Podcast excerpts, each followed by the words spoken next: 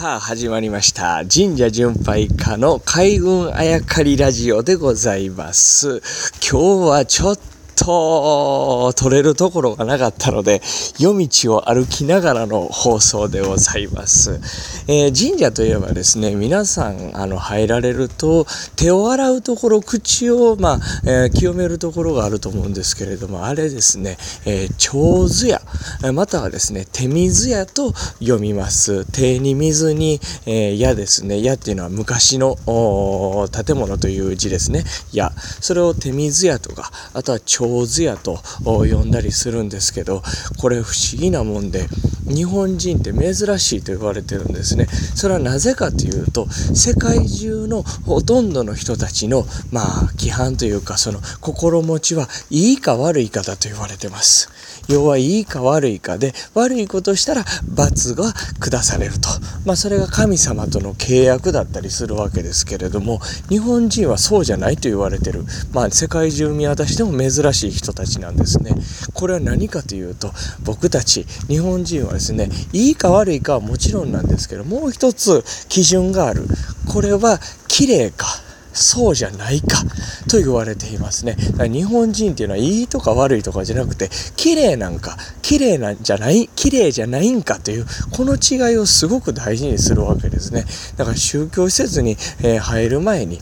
まあ、えっ、ー、と、水かなんか清水とかですね、まあ、清めるという、えー、行為はあるにしてもですね、神社入る前に手を洗ったりとか、口をゆすぐっていうのはですね、まあ、他の世界中見渡してもちょっと珍しいみたいですね。言われてみれば日本人、玄関入る時に、えー、靴を脱ぎますとか、えー、お風呂浸かりますとか、で清潔なものを、まあ、毎日着ますと、これ当たり前のように思うんですけれども、えー、世界中の人もまあ同じようなことはやってるんですが、僕らの中では、えいいか悪いか、悪いことをしたら罰が当たるという考え方というのはですね割と最近入ってきた考え方でもともと日本人に備わってるのは綺麗かそうじゃないか。まあ、だから清いとかねあとは汚れている、うん、なんて話をしますけれどもね。でこの、えー、手を清める口をゆすぐという行為なんですけれども皆さんご存知でしょうか。伊勢神宮、えー、行ったことある方は分かると思うんですけども川に、えー、川がありましてですね、えー、そこで体全体を清めてくださいという場所が実はあるんですね伊勢神宮にはね、えー、こういったことから分かるようにですね昔神社というか神様に参拝する時はですね全身洗っていたわけです。これを毎回やるとなるとえらい時間と手間がかかるわけですね。だからこれを簡略化だんだんだんだんしていって手水屋という、えー、システムになったと言われています。あとは、えー、巫女さんとかが舞う神楽ですね。これも神様に奉納する見ていただく願いを届ける儀式、えー、願いを届ける前に神様に、えー、と思いを届けるという儀式というか、まあ、そういう踊り舞舞だったわけですねただこれを毎回やってるのは時間と手間がかかると。なので、だんだんこう手に持ってる鈴をですね、えー、神社の前に大きい、えー、鈴をかけてですね、これで簡略化したと言われていますね。まあ、大事なのは、えー、簡素。